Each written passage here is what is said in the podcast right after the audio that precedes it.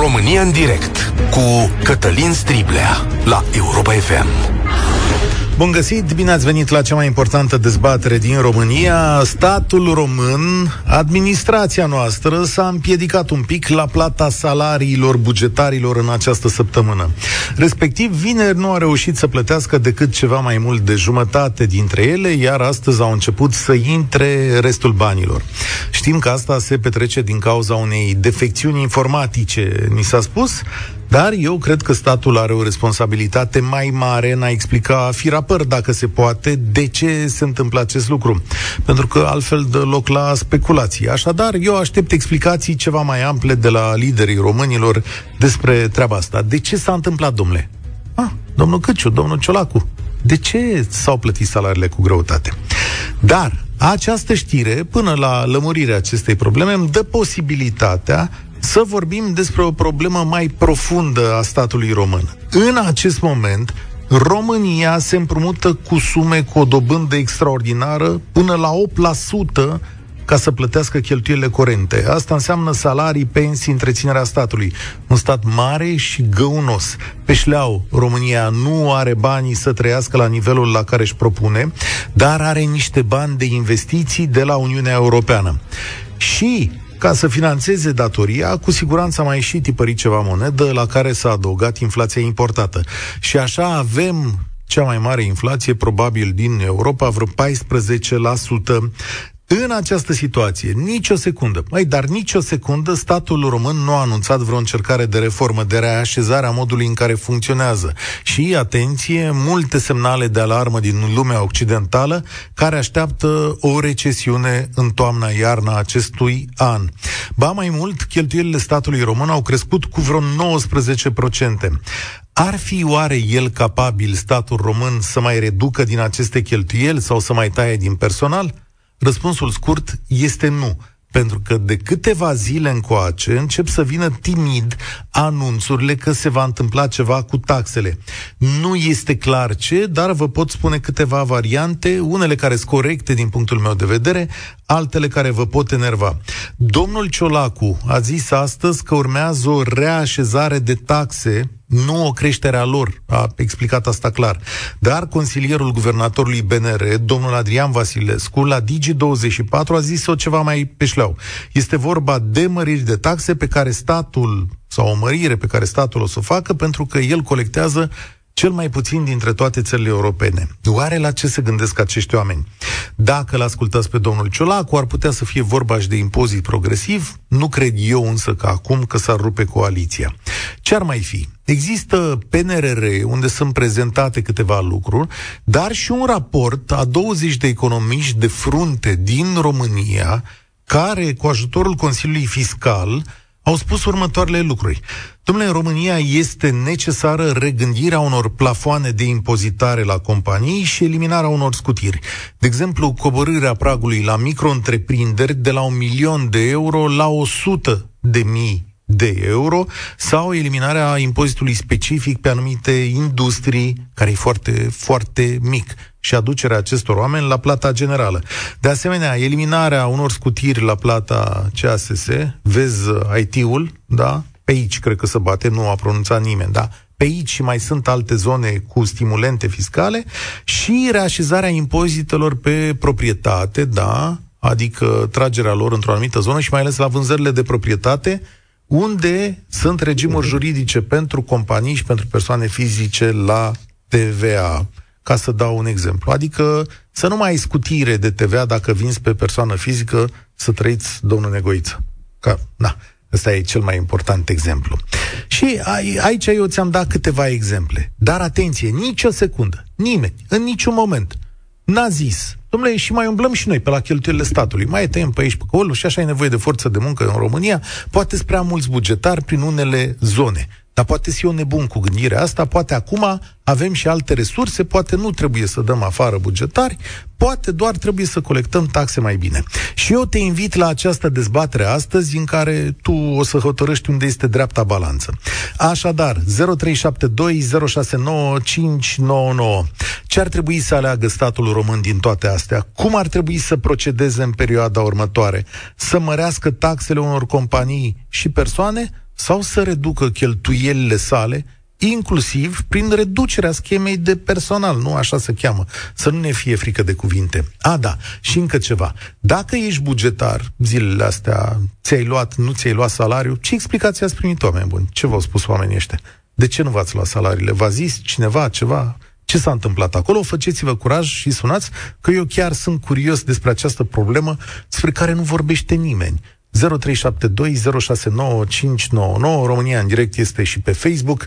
Începem chiar acum la uh, radio, la Europa FM. Mihai, bine ai venit la noi. Alo, bună ziua, bună ziua tuturor. Salutare. Uh, uh, vinerea trecută am prins la dumneavoastră din nou și am vorbit despre votul care este sub 50%. Acum o să vorbim tot despre procentul de 50%, dar vorbim despre absorpția de fonduri europene. Mm. România o să aibă până în 2027 de absorbit aproape 60 de miliarde de euro aș, aș fi curios în 2027, la sfârșitul exercițiului, să facem o emisiune să vedem cât s-a absorbit din fondurile Mai puțin, exercițiu. dar în povestea asta specifică, Mihai, dăm voie să spun că nu ne ajută. Uniunea Europeană ne dă bani de niște investiții, niște reparații, corecții, știu eu, menținerea unor, unor cursuri, da? Dar nu ne dă nimeni bani în momentul ăsta, zice, dați, domnule, salariile bugetarilor sau uh, reparați-vă cheltuielile statului. Nu e. Păi nu ne dă, dar nouă, de exemplu, la 5 milioane de angajați, cât avem aproape 6, uh, cu absorpție 50%, dacă am absorbit 100%, în s-ar la numărul respectiv de angajați? Unde? La privat? Păi, oriunde. Pentru că noi absorbim jumătate. Ok, nu știu dacă s-ar. Poate am face profituri mai mari, s-ar plăti taxe mai multe. Da, cred că ar fi o reparație fiscală dacă la asta te gândești.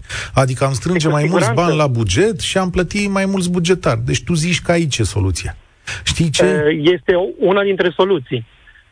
Doi la mână vis-a-vis de, de angajați de la stat.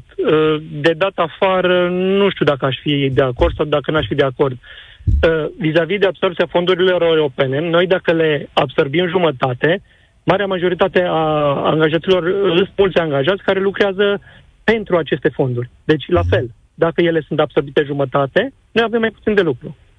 Și anumiți angajați probabil stau, dacă sunt prea mulți. Ah, da. Dacă le-am absorbit dublu, înseamnă că e volum de lucru mai mare. E o soluție. E un unghi. Nu-l contest. Îți spun că și în momentul ăsta sunt în România venite 3 miliarde de euro, au intrat în iarnă. Și sincer, n-am văzut o uh, îmbunătățire. Da, Mă rog. Păi a, da. au intrat și unde sunt banii respectivi? Păi nu știu, să întrebăm, sau, sunt în Banca Națională. În sunt în Banca Națională. Domnul Ciuc am citit astăzi că declara, gata, domne, pornim mecanismul. Deci Italia a tras 21% din sumele astea și a deschis șantiere, la fel Germania. Mă aștept și România să facă ceva, dar păi, n-am văzut. Des, despre asta discutăm. Degeaba da. noi avem niște bani la dispoziție dacă nu știm să-i folosim. Da. La fel și aparatul guvernamental. Poate este mare, poate este mic, uh, nu am de unde să știu. Dar dacă toți oamenii ăia lucrează da. și au prea mult de lucru, înseamnă că este mic.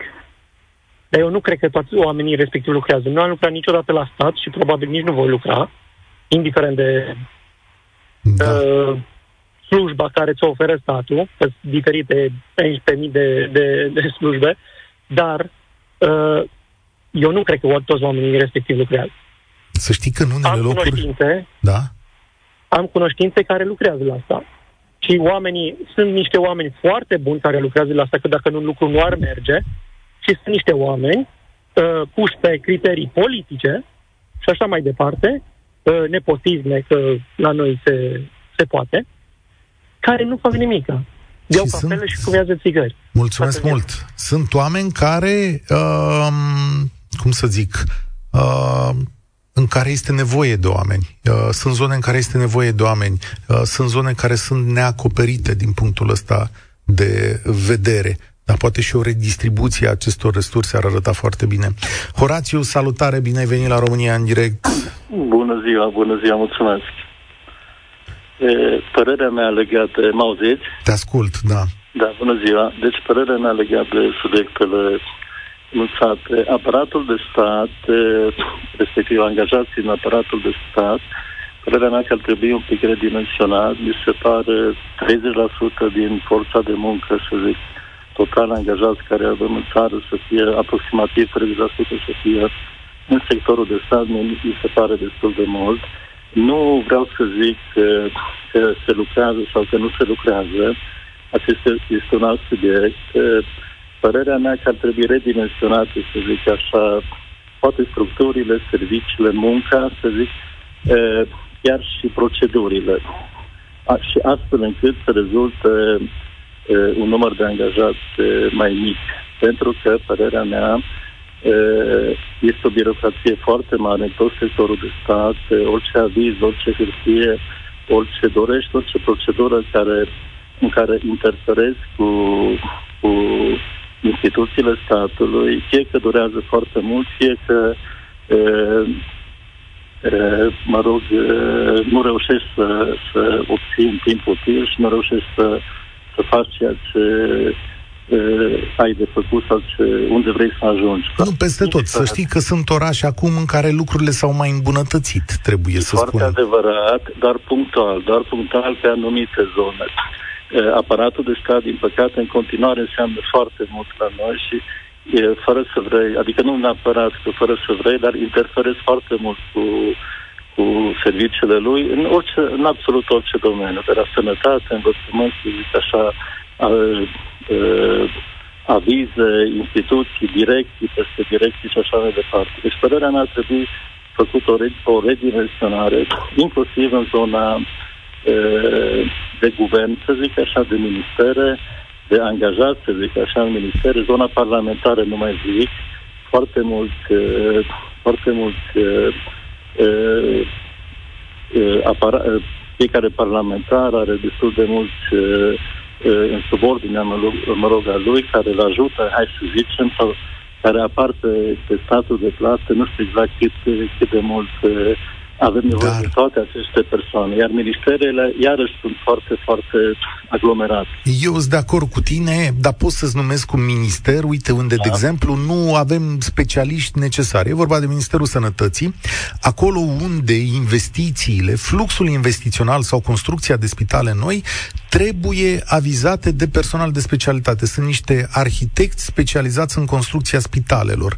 Și acolo, de exemplu, nu ai personal care să verifice proiectele să se uite, să dea ștampilele necesare. De asta, la un moment dat, s-a propus înființarea unei agenții care să aducă mai multe persoane și a fost intens criticată că de ce mai angajăm unii. Da. Pentru că la minister e unul singur, da, un, o singură doamnă. Da. Dar este exact ceea ce ziceam, o trebuie o reașezare. Mm. În anumite zone unde se zic că așa poate sunt prea mulți și nu se justifică, poate în alte zone sunt prea puțini și este nevoie de ei. Dar E foarte important ce zicea și interlocutorul de dinainte, ca să fie angajați specialiști, deci să nu fie alte criterii pentru angajare, da. să aducem în sistem oameni care practic nu ne ajută și mai mult Eu... te încurcă, te încurcă când ai nevoie să mergi înainte Horatiu. și să mergi repede. Da. Eu v-am pus asta să cântăriți. Îți mai zic câteva măsuri care s-ar putea afla în curând pe masa guvernului, da? El zice așa, eliminare de scutiri pe impozit, de scutiri impozit pe venit, salarii și contribuții, știi ce zic, la IT. Da, pot, pot să fac o mică da. remarcă aici, da. foarte important. De exemplu, pe zona IT și pe zona construcții. Dacă se renunță la facilitățile acestea fiscale, la eliminarea acelor uh, scutiri mm-hmm. de, de impozite pentru angajați, Uh, acum deschid, continui practic subiectul. Zona IT și zona construcții Așa. totuși au, au înregistrat un, un reviriment, o dezvoltare destul de mare la noi în țară, mai ales pe zona de IT, dar și pe construcții. Dacă tot discutăm de PNRR, PNRR, să zic, o mare parte din el, din punct de vedere financiar, înseamnă lucrări de investiții de investiții. Aceste zone, aceste zone dacă, sunt motorul dacă, dezvoltării României. Tocmai, tocmai, dar... dacă noi zona de construcții intrăm și, și că de ce am, practic, de ce am, sau de ce s-a dat, să zic așa, sau acordat acea facilitate fiscală, tocmai ca să nu plece angajații din țară, să rămână forța de muncă în țară, să firmele să poată să uh, își permită să plătească salarii, uh, angajații să primească salarii mai mari, venituri mai mari nete, că practic asta interesează pe ei, nu venitul brut, și să ai cu cine să lucrezi la tine în țară, pe construcții, pe zona de IT. Da, și dar aici, sigur, da. îți, mult, îți mulțumesc mult, Horațiu, să dau posibilitatea și al cuiva. Aici am o nelămurire, pentru că eu vin și cer în felul următor, faceți-vă un stat mai suplu, dați afară niște oameni, uh, puneți-i în zonele în care ei cu adevărat e nevoie să muncească, adică cer sacrificii doar pe zona de stat, da? Dar pe zona de privat nu pot să cer uh, sacrificii în momentul ăsta, adică numai departe funcționează lucrurile astea. Unde e echilibru? Sigur, da? Adică m-aș uita și în zona asta.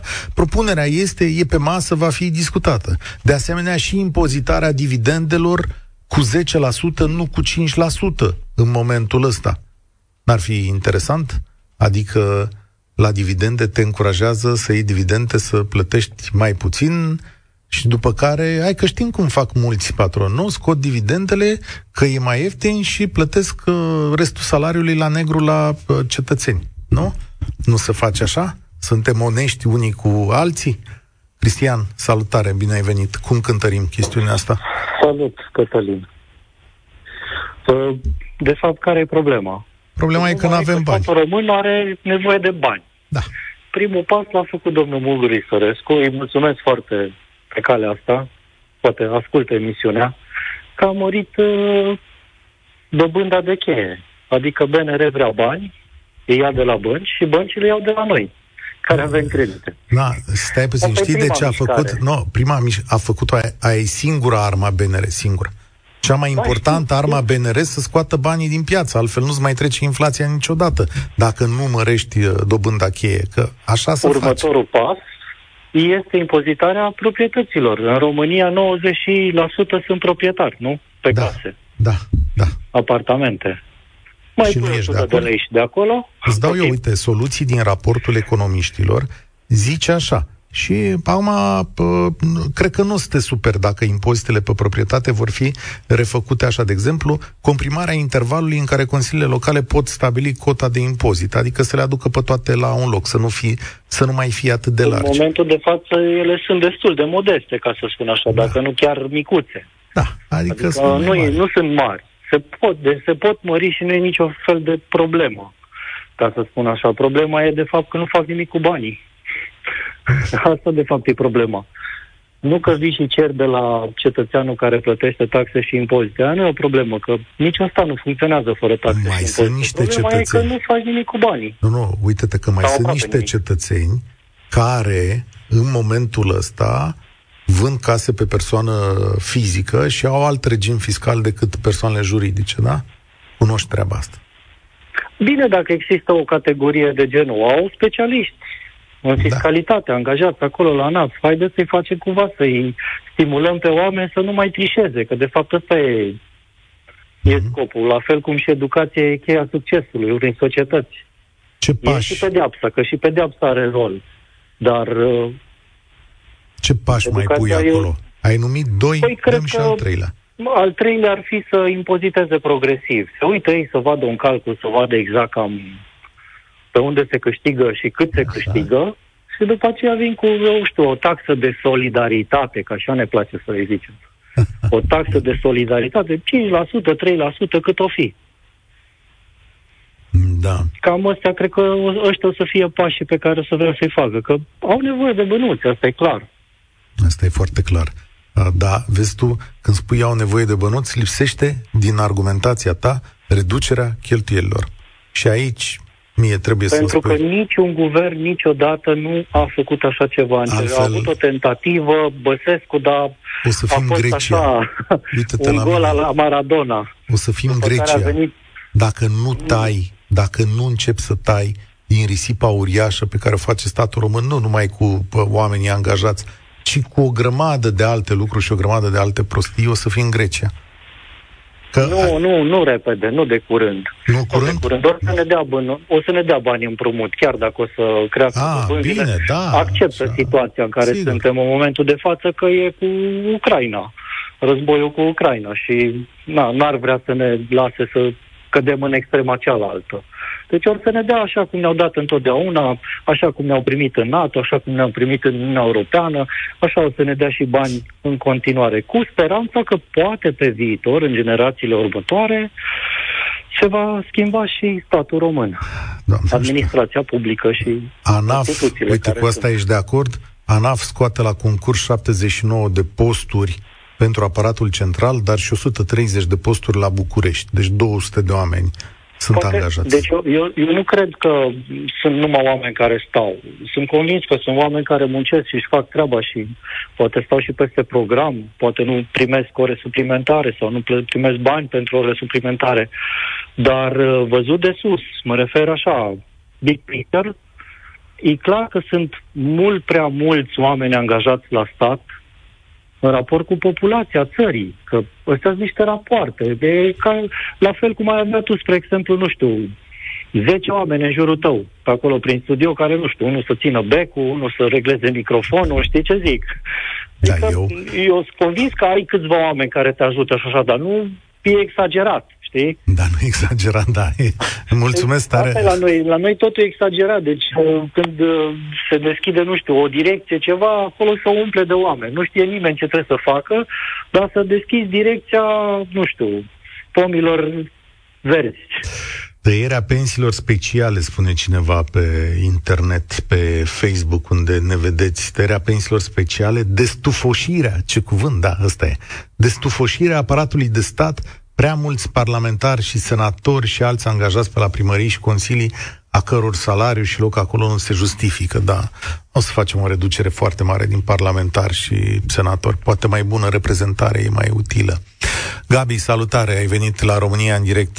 Cum înclin da, balanța de astăzi? Salutare. Bună ziua tuturor de la Oradea. Uh, da, punctul meu de vedere este că aparatul bugetar este mult supradimensionat în uh, condițiile în care am intrat într-o epocă a digitalizării și în loc să profităm de acest lucru, noi creștem și aparatul bugetar.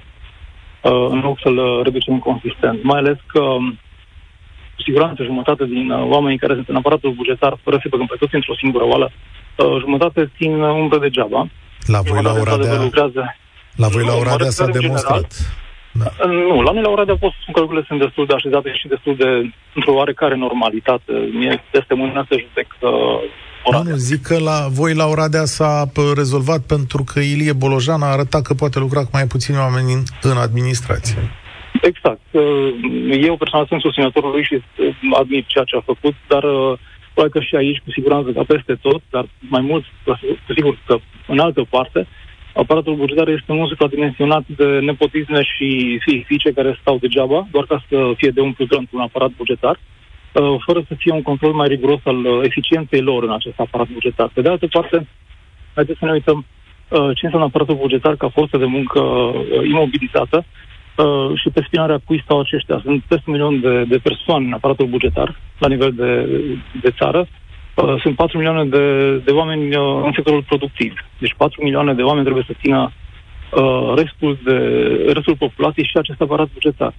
Uh, unde este eficiența digitalizării, de care tot vorbim de ani de zile, pe de-o parte.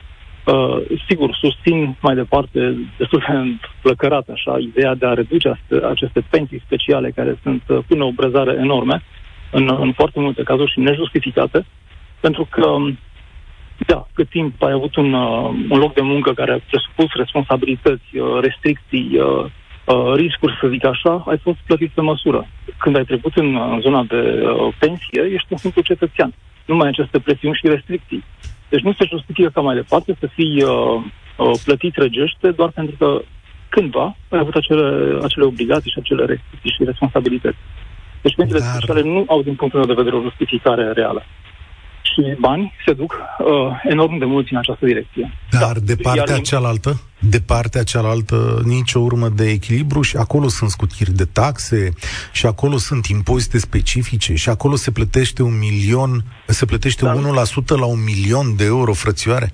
Ce micro-întreprindere asta? Păi când vorbești de o pensie specială, da, te enervezi. Dar când te uiți da. la o firmă care plătește impozit 1%, Uh, nu te da, enervezi? Da, deci este, este, ba da, este de, de lucru în ambele sensuri. Deci nu vreau să critic doar o parte. Sunt ajustări care se pot face și în cealaltă direcție, indiscutabil, Dar uh, atunci când avem nevoie de bani la buget, uh, știm repede să căutăm niște nișe de, de impozitare, niște argumente cu care să mai punem presiune pe, să zic, pe sectorul productiv, care cu control mai riguros, uh, eu zic că nu ar fi uh, cazul să-l uh, gâtuim, ci mai degrabă să-l stimulăm. Și apropo de stimulente, mi-am intrat în ultimii 30 de ani atâția bani în țară, uh, în comunitatea europeană. Vor intra și de acum înainte. Oh. Eu cred, și sunt economist la parte, Uh, eu cred că banii aceștia, mai mult de jumătate, s-au dus în Napoda, în consum, în loc să meargă pe infrastructură și în producție. Ca să-ți uh, întărești economia, ca să produci acești bani care vor fi dați înapoi. Eu și uh, dați înapoi eu, de repede, nu 10 generații. Să știi că asta că facem și acum. Uh, acum da. împrumutăm uh, bani cu care să păi plătim consumul. Plătim consumul și plătim produse care sunt uh, venite tot din afară, deci banii se duc înapoi și noi rămânem cu datoria de plată. Uh-huh și, cum zic, datorii enorme pe generații multe de acum înainte. Bun punct uh, de vedere. Aici are un pic de lucrat, mulțumesc tare mult, un pic mai mult de lucrat statul uh, român. Da, intră foarte mulți bani în țară, dar dacă nu dați drumul la investiții, să rămână și altceva decât uh, consumul, s-ar putea să trecem printr-o situație cumplit de dificilă. Nu mi-a spus nimeni, n-a sunat uh, vreun bugetar să ne spună cum a fost cu salariile. Apropo, vreau să aud pe Lia, dacă se poate. Salutare, Lia, bine ai venit la România în direct. Uh, bună ziua! Uh, cred că am picat chiar la fix în calitate de bugetar sun. Yeah. Uh, și foarte punctual. Noi, în fiecare lună, pe data de 14, știm că e ziua în care ne intră salariile în cont. Uh-huh. Uh, au mai fost și alte ocazii și alte luni în care, dacă data de 14 a picat în weekend, salariile n-au intrat personal fiecăruia în cont, fie în 15, în 16, în următoarea săptămână, în ziua de luni. Exact la fel s-a întâmplat și acum. Așa că eu, dacă e să vorbesc doar despre mine personal și despre ai mei colegi, nu ne-am alarmat foarte mult datorită faptului că vineri 13 nu ne-au intrat salariile în cont. În ce privește modalitatea de plată la alte instituții, nu am informații, nu știu cum stau lucrurile acolo, Uh, însă noi am fost liniștiți, bazându-ne pe experiențele trecute, în care niciodată, nicio zi, salariile nu au intrat cu întârziere. Și azi au venit? Da, de dimineață, sigur că da, nu pot să vă spun exact ora, dar da, salariile au intrat în contul tuturor uh, colegilor din instituția în care lucrez în momentul de față. Da, am înțeles, ce interesant. Și de ce crezi că va anunța statul că sunt probleme? Uh, bună întrebare. Uh, nu știu, poate alte instituții ale statului au un alt mod de a efectua aceste plăți și pe urmă dânsi la rândul lor să le redistribuie angajaților. Uh, o variantă de lucru din mintea mea e legată de dificultățile în plan financiar pe care uh, guvernanții noștri le au și încearcă să, să ne pregătească pentru anumite măsuri care se impun a fi luate în situația de față. Adică, Ei, în legătură cu Uh, în legătură cu aceste măsuri care se discută și care s-au lansat în spațiul public, uh, în ce privește toate cheltuielile ce țin de aparatul de stat, aici, într-adevăr, sunt multe instituții care, într-adevăr, uh, nu justifică nici existența, nici consumul de resurse financiare. Însă, înainte de a tăia acolo unde, da, ar fi necesar, consider că ar fi important să nu facem alte investiții în plus, alte angajări. De exemplu, săptămâna trecută, dacă nu mă înșel, uh, la știri auzeam despre un proiect care se discută și uh, în Parlament uh, varianta în care să se angajeze pe post de preoți în toate spitalele din România, la mai mult de 150 de paturi, da. să există un preot angajat. Da. Ei, uh, o, o modalitate în care costurile cresc. În condițiile în care, pentru învățământ, într-o, într-un domeniu de activitate oarecum similar, un consilier școlar are norma la 800 elevi Da. Deci un preot la sub 200 de pacienți și un consilier școlar la minim 800 de elevi. Da. Ceea ce nu e nici pe departe corect, echitabil, cum am vrea să o luăm. Asta este proiectul Partidului AUR. Da zice așa? Uh, condițiile... Nu am reținut inițiatorii, spun, nu am reținut eu, da. inițiatorii. Da. Dar e... uh, acum, eu că cred, personal... Poate să angajeze mai mulți, că dacă tot nu da. se fac spitale, poate să pună mai mulți, că poate să fie util. Nu, ce să, da. ce să zic? O să fie util electoratului, uh, mă rog, specific. Da. Uh, da. Acum, în ce privește... Ok, bun, avem o problemă. Ce facem cu problema aceasta? Uh, îmi amintesc că eram angajată tot ca și bugetar în regimul BOC, în care s-au tăiat venituri, s-au tăiat salarii.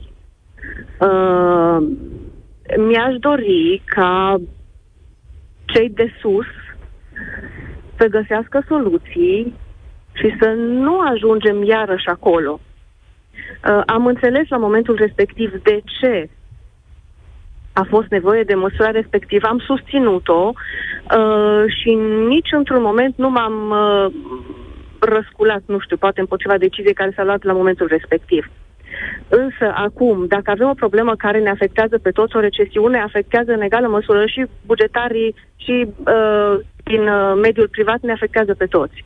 Atunci, haideți să găsim soluții ca împreună cu toții să facem sacrificii, poate în sistemul privat poate taxe mai mari, în uh, sistemul bugetar o grijă mai mare la tot ce înseamnă cheltuiel, e o problemă care ne privește pe toți și nu consider că ar trebui să sufere doar o parte a societății. Hai că vedem, ne lămurim în două săptămâni. Mulțumesc tare mult, Lia.